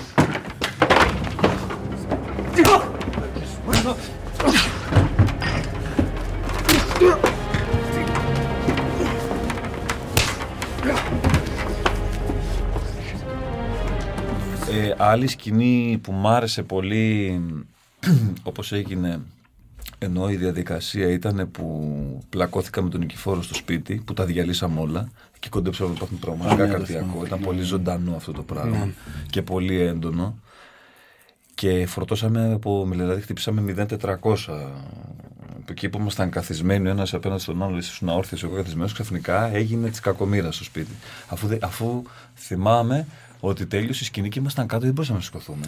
και μας λέει ο φοβερό Σπύρος αυτό ο το Μεγαλόπουλο πράγμα. το ξαναπάμε. Και εκεί πήγα, πρα- πραγματικά πήγαμε να πάθουμε κεφαλικό. Παιδιά, δεν μπορούσαμε να σηκωθούμε. Ναι, ναι, ναι. Έγινε και ξέρεις τι, αυτό ήταν η πρώτη φορά, τώρα το συνειδητοποιώ, ήταν η πρώτη φορά σε γύρισμα που νιώσαμε Ότι κάτι πλάκο. πιο κοντά σε θέατρο και σε παιχνίδι, γιατί ξαφνικά δεν έχεις χώρο δράσης. Δεν είναι οι κάμερες βλέπουν εδώ και άρα πά- Δηλαδή πήγαμε, κάναμε το γύρο του τραπεζιού. Πέσαμε, ήταν, ήταν αδιανόητο να κάνεις ένα, μια τόσο μεγάλη διαδρομή. Θα μου πεις τώρα τι, είσαι, τι λέμε. Ζωντανής σκηνή όμως, πολύ αυτή. Ναι, Ήσουν μπροστά. και είχαμε το μπροστά, ότι ναι. χωρίς να είναι μια χορογραφία που θα έπρεπε να πάρει ώρες για να στηθεί και πάρα πολλές πρόβες, και φυσικά θα ήταν ένα χορογραφημένο ξύλο όπως βλέπεις σε ταινίες με ξύλου, ήταν να πρέπει να έχεις μια επικοινωνία εκείνη την ώρα Ναι, ναι. για να τρώ τις μπουνιές που επιλέγει ο άλλος να σου δώσει. Ο άλλος να είναι επίση alert, γιατί δεν μπορεί να χτυπάει μόνο. Είναι ένας χορός που θα φάει κιόλας, θα δώσει. Κάποιο θα τις αποφύγει. Και έγινε παιδιά με ένα. Μιλήσαμε πέντε λεπτά. Δηλαδή, είπαμε: Ωραία, να έχουμε αυτό στο νου μας, να, να έρθουμε να πέσουμε μία στο τραπέζι και αφού φύγουμε πίσω, μετά γύρω-γύρω. Δηλαδή, η οδηγία ήταν γύρω-γύρω. Ναι, θυμάμαι η δηλαδή. σκέψη. το- Και τα ε, κάναμε χαμό. Τον είχα πιάσει κεφαλοκλέμμα και του λέω πάμε πίσω τώρα. Δηλαδή, μέσα σε όλο αυτό, λέω πάμε, πι- πάμε πίσω τώρα, σπρώξε με. Δηλαδή, δίναμε ο ένας βοηθούσε τον άλλο, αλλά η κούραση που είχαμε, λέω, ε, λογικά όσοι πραγματικά παίζουν ξύλο, έτσι, Πρέπει ε, να- μετά, ε, δηλαδή μέσα στη διαδικασία κουράζονται και χτυπάνε απλά. Ναι, από ένα σημείο και μετά απλώς. Δηλαδή κατάλαβα ότι μάλλον έτσι είναι όταν παίζει ό,τι να πραγματικά είναι, ξύλο. ναι. Μα εμεί Εντάξει, μόνο εγώ- που δεν χτυπιόμασταν. Δηλαδή ο- τα κάναμε όλα με την ίδια ένταση, απλά φρενάραμε στο τσακ. Στο τσακ. Δηλαδή Πριν. από νομίζω ότι καμωμένοι είχατε εσείς- είχαμε υδρώσει. Είχαμε γίνει. Εσείς κουβαλάτε και το άγχος με της προετοιμασίας. Ενώ ότι ένα πραγματικό ξύλο γίνεται εκείνη τη στιγμή. Εσύ, σαν ηθοποιός, το βλέπεις, το διαβάζεις, το σκέφτεσαι πώς θα το κάνω. Πώς Όχι, θα... δεν και το σκέφτεσαι αυτό. Δηλαδή, δεν Όχι θα εκείνη το- τη στιγμή, την περασμένη μέρα. Κάποιο δεν μπορεί. Κάπως. εδώ. Δεν υπάρχει. Θα το διαβάσει Ε, σενάριο και ξέρεις θα πιο- παίξει κάποια στιγμή ξύλο. Πιο δύσκολες είναι οι σκηνές που είναι συναισθηματικές.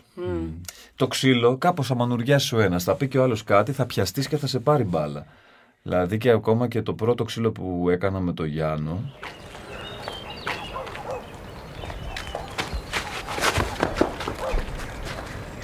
Και πού το βάλες; Λογαριασμό θα σου δώσω. Σεβασμό δεν έχεις καθόλου; Μ; Δεν θα με συλληπιθείς; Γιατί; Δεν σε λυπάμαι ούτε σένα ούτε το Σέργιο. Τον αδερφό μου δεν θα τον ξαναπιάσω στο στόμα σου. Άκουσες να δω. Παράτα με ήσυχο. Γιατί θα πάθεις τα ίδια με εκείνον.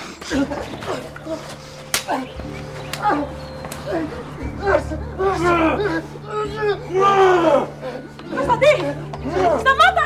Τι κάνεις εκεί! Άφησέ τον! Κωνσταντή! Άφησέ τον! Σταμάτα! Σταμάτα, ρε Κωνσταντή! σταμάτα. Να το σκοτώσω τον μπάσταρδο! Αυτό θέλω! Άσε με! Ρε Κωνσταντή! Ηρέμησε ρε! Κάμερα στο καφέ να πεις ένα κρασί να ηρεμήσεις! Γιάννο! Έλα τότε! Γιάννο! Γιάννο! Γιάννο! Πάνε στον πατέρα σου! Πάρε σου για μέσα και πάνε στον πατέρα σου! Για κάνεις το μάγκα! Κομμάτια θα σε κόψω ρε! Να μου ένα κεράκι! Θα σφαχτούν τα παιδιά μου! Γιάννο! Γιάννο! Γιάννο!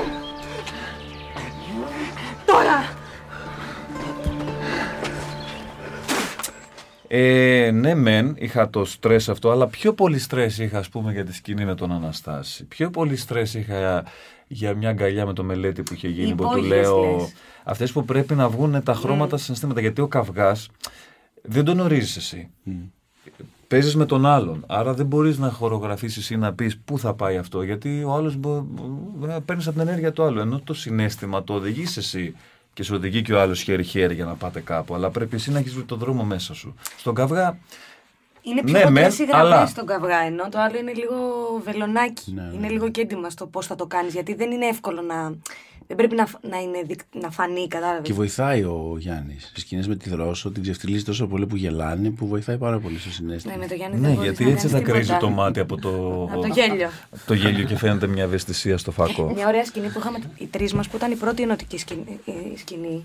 Δεν ήταν τόσο δύσκολη, αλλά ήταν η πρώτη που ενώθηκαν αυτοί οι δύο στο δεύτερο κύκλο. Ήταν μια σκηνή που καθίσαμε στο κρεβάτι και γελούσαμε με τα χάλια. Αυτή η ωραία μας. σκηνή. μας είδε αυτή, και ο πατέρας αυτή. από Είναι το- φανταστική αυτή. Αυτά ήταν πολύ ωραία γιατί ήταν ενωτική σκηνή. Η χαρά Αυτή του στο- ποδολάγνου πατούσα πρώτη μου, μετά τα πρόσωπα. Εννοείται. ε, α- αυτή- η, η τελευταία σκηνή είχε στο νεκροταφείο πώ Αχ, πώς, α, πώς σας βγήκε; του δεύτερου πολύ κύκλου. δύσκολη. Ναι, εκεί το, το, αυτό το φινάλε. Εμένα ήταν δύσκολη με τον Αλέξη. Δεν είχα το. Με τα Καθώς παιδιά όλα δεν έχουμε επετεύχει δει. μεταξύ εκεί πέρα ήταν λες που ήταν αυτή τόσο καιρό. Ναι.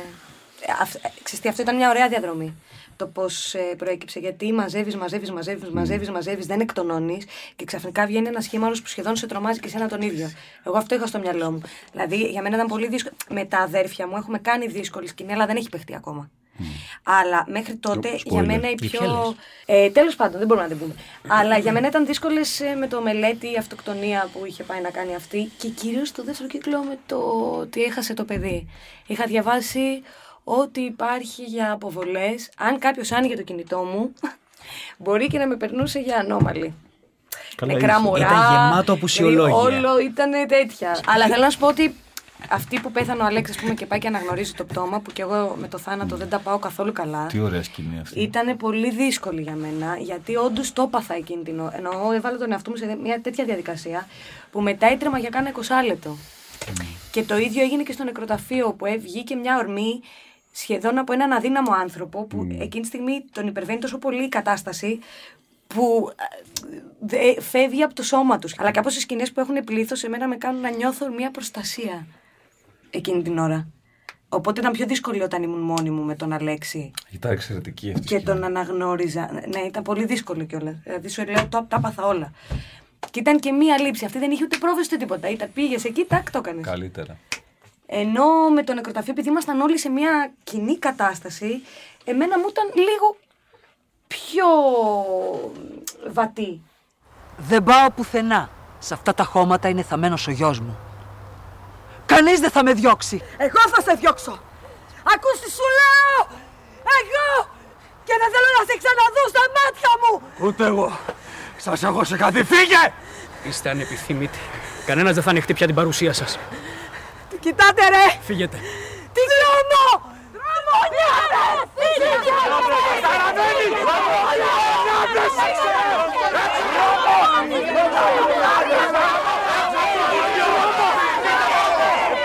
Δεν τράπεστε! Δρόμο! Τσακιστείτε από εδώ! Καταραμένοι είμαστε! Δολοφόνοι! Δολοφόνοι! Λούκα! Ονιέρες! Αφήστε τους! Αφήστε τους να ξεκουραστούν! Αφήστε τους! Αφήστε τους!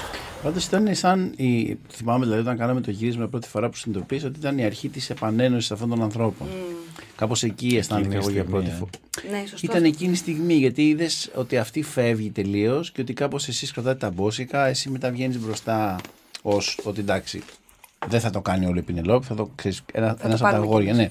Και κάπως ξέρεις, ο Γιάννης την προστάτεψε, εσύ βγήκες μπροστά και είπες: Κοιτάξτε, σοβαρά τα συζητάμε όλα αυτά. Τέλος. Είναι ο πυροσβεστήρας, αλλά και λίγο καταλήτης μονίμως ο Νικηφόρο. Δηλαδή να κλείνει τα πράγματα. Λοιπόν, ωραία, αυτό είναι αυτό, πάμε στο Mm. διατάφτα. Δηλαδή πάει κάποια βήματα Ενώ μπροστά αυτή είχε και δεν αναλάβει μπορεί όλο- τις ε, συγκρούσεις, δεν μπορεί όλα αυτά. Δηλαδή όλος ο Αυ- δεύτερος κύκλος Γιατί που εμείς ήταν είμαστε στις συγκρούσεις, φουλ. Σε ένα ψάξιμο πέρασε αυτή την εποχή την πολύ περίεργη μετά το, την απιστία της ασημίνας και τη συνειδητοποίηση ξανά των λαθών του και ότι δεν μπορείς να ξεφύγεις όσο και αν ενώ έχει- έζησε ένα τεράστιο κομμάτι του πρώτου κύκλου με ενοχές μετά πέρασε ένα σημείο που είπε όχι εγώ θα πατήσω δεν μπόρεσε και ξαφνικά αυτό πολύ όμορφα το διοχέτευσε και σεναριακά το, το έργο στο να, να βρει αποκούμπη στα αδέρφια του. Πάντως έχουν ένα θέμα Κάνοντας- αποδοχής από τους γονείς τους αυτοί, αυτά τα παιδιά. Σε όλους τους κύκλους, όχι τώρα πια που τους απορρίψανε. Νομίζω δηλαδή Και ήταν τώρα μια τους πονάει η πορεία. Δεύτερη. Θεωρώ. Ναι, είναι Είμαι κοινό. σίγουρος. Ναι. Ήταν, τώρα μια, τους πονάει ήταν μια πολύ. πορεία προς την ενηλικίωση με την έννοια ότι τελικά δεν τους έχουμε ανάγκη. Υπάρχει λίγο αυτό. Δηλαδή η σχέση νομίζω των παιδιών με τους γονείς, τη δικιά σας, εσάς συγκεκριμένα, δεν εννοώ άλλων χαρακτήρων, έχει να κάνει με αυτό που περνάμε νομίζω οι άνθρωποι που νομίζουμε ότι οι γονείς μας είναι το παν. Μετά αρχίζουμε και περνάμε μια αμφισβήτηση και τσακωμούς. Μετά πισωγυρίζουμε και λέμε τελικά κάνουμε λάθος. Και τελικά κάπως δίνεις μία, ας πούμε, και ξέρεις. Αλλά ξέρεις, το γονεϊκό κτίριο μετά τις δρογμές αποκαλύπτει την αλήθεια του. Δηλαδή και εμείς το βλέπαμε σαν ένα κάστρο γιατί έτσι μας το παρουσιάζανε. Όταν το κάστρο άρχισε να αποδομείται, λες φίλε μου, Εκεί χάνει κάτι και τον γίνεται. εαυτό σου. Λες ποιος είμαι. Όλα αυτά που πίστευα. Εγώ εκεί βασίστηκα κιόλας, σαν Μαρία, σε σχέση με την Πενελόπη, ότι θεωρούσε ότι οι γονείς της είναι η αλήθεια, η πανανθρώπινη αλήθεια. Οπότε όταν κατάλαβε μέσω της Ανέτ και του Νικηφόρου, που αποτέλεσαν κλου- κλειδιά, γιατί αυτός ήταν ο πρώτος που συγκρούστηκε, ότι «Ωπ, δεν είναι έτσι όπως τα έχω μάθει. Όλα αυτά που μου έχουν δείξει δεν ήταν σωστά. Εκεί κατατροπώθηκε νομίζω στη ζωή ενός ανθρώπου. Ε, Εκεί είναι που κατακριμνίζεσαι ή όταν καταλάβεις ότι οι γονείς σου δεν μπορούν να σε βοηθήσουν. Που όταν είσαι μωρό νιώθεις ότι μπορεί στην υγεία σου ή ό,τι σου πούν να είναι αυτό και όταν μετά καταλαβαίνεις ότι μεγαλώνεις και είσαι μόνος σου. Ό,τι και να σου συμβεί δεν μπορεί να σε βοηθήσει κανείς. Ενώ εκεί είναι ο φόβος ή όταν καταλαβαίνεις ότι είναι πια αδύναμοι και οι γονείς σου μεγαλώνουν και σε αυτούς κάπως είναι το ότι ό,τι μας λέγατε ήταν ένα ψέμα και δεν είστε αυτοί που πιστεύαμε. Οπότε κάπως μας έχετε μολύνει με μια πληροφορία όχι καλή. Και άρα ποιος θα είμαι από εδώ και πέρα; Έπρεπε να δομήσουμε έναν ολόκληρο χαρακτήρα Κυρίως το από ότι, την αρχή. Κυρίως το ότι εμείς δεν είμαστε αυτοί που θέλετε Και να εσείς είμαστε. πιστε- Και που ναι. θέλετε να μας φτιάξει και ότι αυτό που θεωρείτε εσείς Άρα είναι σωστό για τρελή μας δεν κρίση είναι αυτό. το ταυτότητα σωστό. αυτή. Ξέρεις, Ποιος σαν είμαι τα- πια, ε, ποιος θα γίνω; Ήμασταν λίγο, είναι λίγο σαν τα σκυλιά που τα έχεις μόνιμα δεμένα με μια λυσίδα ενός μέτρου. Μμμ. Και ξαφνικά κάτι γίνεται και σπάει αυτή η αλυσίδα. Από τυχαίο λάθος, έτσι. Και δεν φεύγουν. Και είναι αυτά τα. που σαστίζει το ζώο. Λέει, λες, τώρα τι τι θα κάνει, κάνω; μπορώ να πάω δηλαδή και πιο πέρα λίγο. Και πάει, δείξει τα πρώτα βήματα. Α, α, μπορώ να πάω κι άλλο. Κι άλλο. Και αρχίζει και μετά και τρέχει. Και μετά νιώθει την ασφάλεια γιατί δεν έχει γνωρίσει κάτι άλλο. Ξαναπάει. Όπως και το καναρίνι. Αν ανοίξει το, Το κλουβί θα οικείο, φύγει, ναι. αλλά θα γυρίσει γιατί δεν ξέρει κάτι άλλο. Μετά θα, θα φύγει για πάντα. Αλλά είναι αυτό ότι ήσουν σε μια φυλακή, ας πούμε, εντός εισαγωγικών, σε ένα ε, σκηνή δεμένη και σου λέει, είχαν προαποφασίσει οι δικοί σου μέχρι που θα φτάσεις. Και όταν εσύ ήθελε να πας παραπέρα, τσακ, τραβούσαν το σκηνή. Και μετά λες, Μα γιατί το τράβωσα, εγώ θέλω να πάω παραπέρα. Και μετά το τραβούσες και εσύ στον Το εαυτό τραβούσες, σου. έσπασε και μετά λες, έχω μια ελευθερία, αλλά είναι άγνωστη αυτή η ελευθερία και τη φοβάμαι. Θέλω να πάω πίσω στην ασφάλειά μου, αλλά μ' αρέσει και αυτό, είναι πολύ γλυκό αυτό, θέλω να το εξερευνήσω. Οπότε ήταν αυτό το μπρος πίσω που μ, είναι και στη ζωή έτσι κι αλλιώς. Και τώρα κάπως πια τα αδέρφια έγιναν αγωνιός ένας του άλλου. Δηλαδή, κάπως η Πινελόπη είχε αναλάβει όλο το θυμικό κομμάτι. Ότι θα πάρω εκδίκηση, θα τα γαμίσω όλα. Ο άλλος έχει καταστραφεί εντελώς και αυτός μέσα από την κατάρρευσή του προσπαθεί να κρατήσει τα μπόσικα. Αλλά βλέπεις ότι υπάρχουν σκηνές που οι δυναμικές αλλάζουν τελείως. Δηλαδή, κάποιος πέφτει ο Κωνσταντής και είμαι εγώ και ο Νικηφόρος εκεί για να τον συγκρατήσουμε. Πέφτει η Πινελόπη, δηλαδή κάπως ο ένας βαστάει τον άλλον για να πάρουν μια ανάσα και να παραταθεί η κατάρρευση. Δηλαδή κάπως ο ένας μπουστάρει τον άλλον για να μην πέσει. Έχετε σκεφτεί το ιδανικό τέλος για τους χαρακτήρες σας; Όχι. Το αφήνουμε πάνω σε σεναριογράφους στη φαντασία τους. Ναι, μα μέχρι στιγμής μας έχουν φέρει σε τόσο ωραία σημεία, σε τόσο ωραίες περιοχές και που μας δίνει όλο αυτό τροφή για Το να, βάζα σκέφτομαι, ξέρεις τι, ε. για να συνδέσουμε ας πούμε, πράγματα και να βρούμε ρε, εσύ πώς, γιατί το κάνει αυτό. Όχι συνέχεια, αλλά κάποιες στιγμές που λες, σηκώνει χέρι. λες γιατί, να- γιατί το κάνει αυτό. και είναι τόσο ωραίο αυτό το πράγμα. Οπότε πραγματικά δεν θέλω. Δηλαδή το μόνο που έχω σκεφτεί είναι σου λέω κατόπιν εορτής που σου λέω ότι αν είχε τελειώσει τη δεύτερη σεζόν, που πιστεύω ότι αυτοί αυτό θα κάναν και οι ίδιοι, τα παιδιά θα έπρεπε να πεθάνουν, ας πούμε. Με στη φωτιά. Εμένα είναι μια λύτρωση που χρειάζεται αυτή η κοπέλα.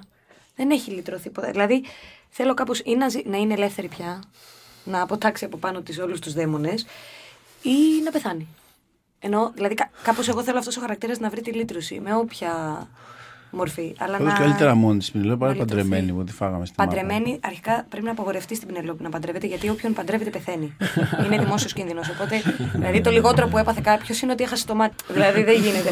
Δηλαδή, ή να αλλάξει τελείως, να ζει όντως στο Παρίσι, να, είναι- φτιάξει με μια να τα άλλη φτιάξει με γυναίκα, γυναίκα. πίσω Αυτό από το σου. στόμα μου το πήρες. Δηλαδή, να αλλάξει. συζητάμε Εγώ την για πρώτη εκεί το σεζόν βλέπω, αυτό. παιδιά. Κι εγώ, κι εγώ για εκεί το βλέπω. Κοίτα, υπάρχει Η Πινελόπη μια... νομίζω είναι ο πιο Να σωστό είναι η πρώτη άνθρωπος λεσβία να... της σειράς. Ναι, ναι. Υπάρχει πάντως μια ιδέα η Ασημίνα να παρατήσει τον Νικηφόρο τελικά και να πάει προς τα εκεί. Αυτό δεν μπορώ να το Η δω. Ασημίνα όχι, δεν όχι. είναι γι' αυτό, ρε παιδιά. Όχι, Δεν όχι. είναι. Αυτή έχει περάσει τα πάνδυνα, την έχουν βιάσει, την έχουν κάνει. Την... Ενώ αυτή πρέπει να φύγει, να, να είναι κύρια του εαυτού της, να τα κάνει όλα όπα. Να βρει αυτή τη λύτρωση και όντως, για μένα, αν δεν καταλήξει με το μελέτη που νιώθω ότι δεν γίνεται πια να καταλήξει, θα πρέπει να είναι με γυναίκα ή όντως ή κάτι, να, κάτι άλλο, να πάρει 600 γάτες. Πάντως είναι, πο- αυτό με το μελέτη ήταν μια- δύσκολο να συμβεί. Φέτος που σας βλέπω σαν να νιώθω όλο αυτό το παρελθόν που έχετε ζήσει. Δηλαδή όταν σε βλέπω ρε παιδί μου να τον λυπάσαι που πίνει. Το τρώω πια. Μα το έχω Εγώ ζήσει. τώρα που.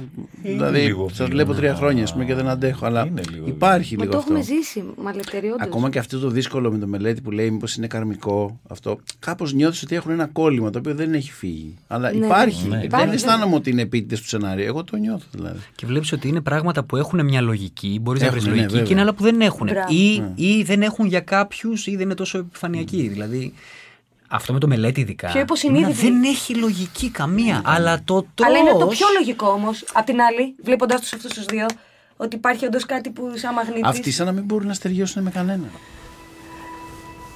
Έτσι θα είναι η ζωή μου από εδώ και πέρα. Παντρεύτηκα ένα τόσο καλό άνθρωπο για να τον προδίδω με την πρώτη ευκαιρία. Ακόμα δεν βγήκα από την εκκλησία. Δεν μας άφησαν άλλη επιλογή.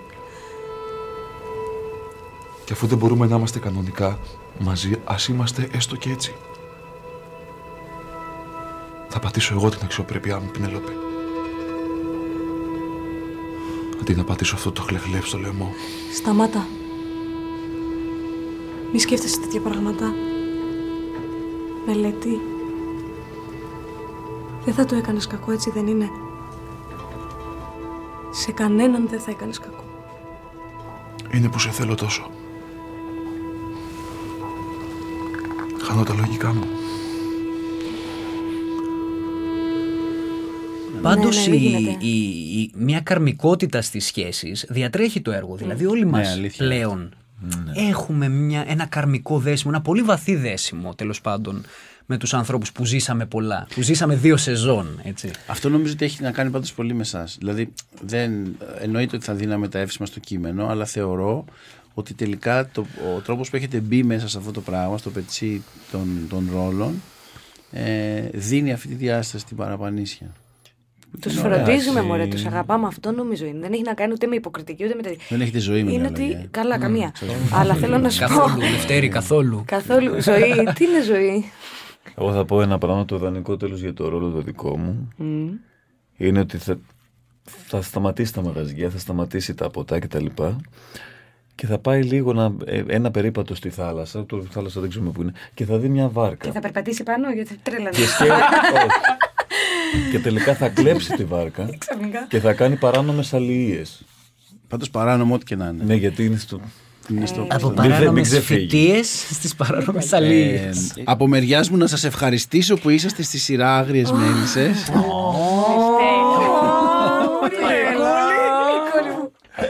και που ήρθατε σήμερα μαζί μας. Καταρχήν να πω εγώ ότι το, ε, τα, τα επεισόδια του επίσημου podcast των Άγριων Μελισσών βγαίνουν κάθε δεύτερη Τετάρτη. Οπότε αυτή την Τετάρτη θα έχουμε καινούργιο επεισόδιο και μετά πάλι από δύο εβδομάδες. Και Κάντε follow το επίσημο podcast Άγριες Μέλισσες στο Spotify, το Apple Podcast ή όπου αλλού ακούτε podcast. Ήταν το επίσημο podcast των Άγριων Μελισσών. Μια παραγωγή της Melon Media για το Soundies. Παραγωγή Παναγιώτα Κοντοδήμα. Ηχοληψία και sound design Βαγγέλης Μακρύς. Το επόμενο επεισόδιο θα βγει σε δύο εβδομάδες. Και αν σας άρεσε γράψτε κριτική. Βοηθάει άλλους να μάθουν για το podcast. Γενικά διαδώστε το και στο Twitter. Είναι η ευκαιρία να μάθετε από πρώτο χέρι τι συμβαίνει πίσω από τις κάμερες για να βλέπετε αυτό το αποτέλεσμα κάθε βράδυ.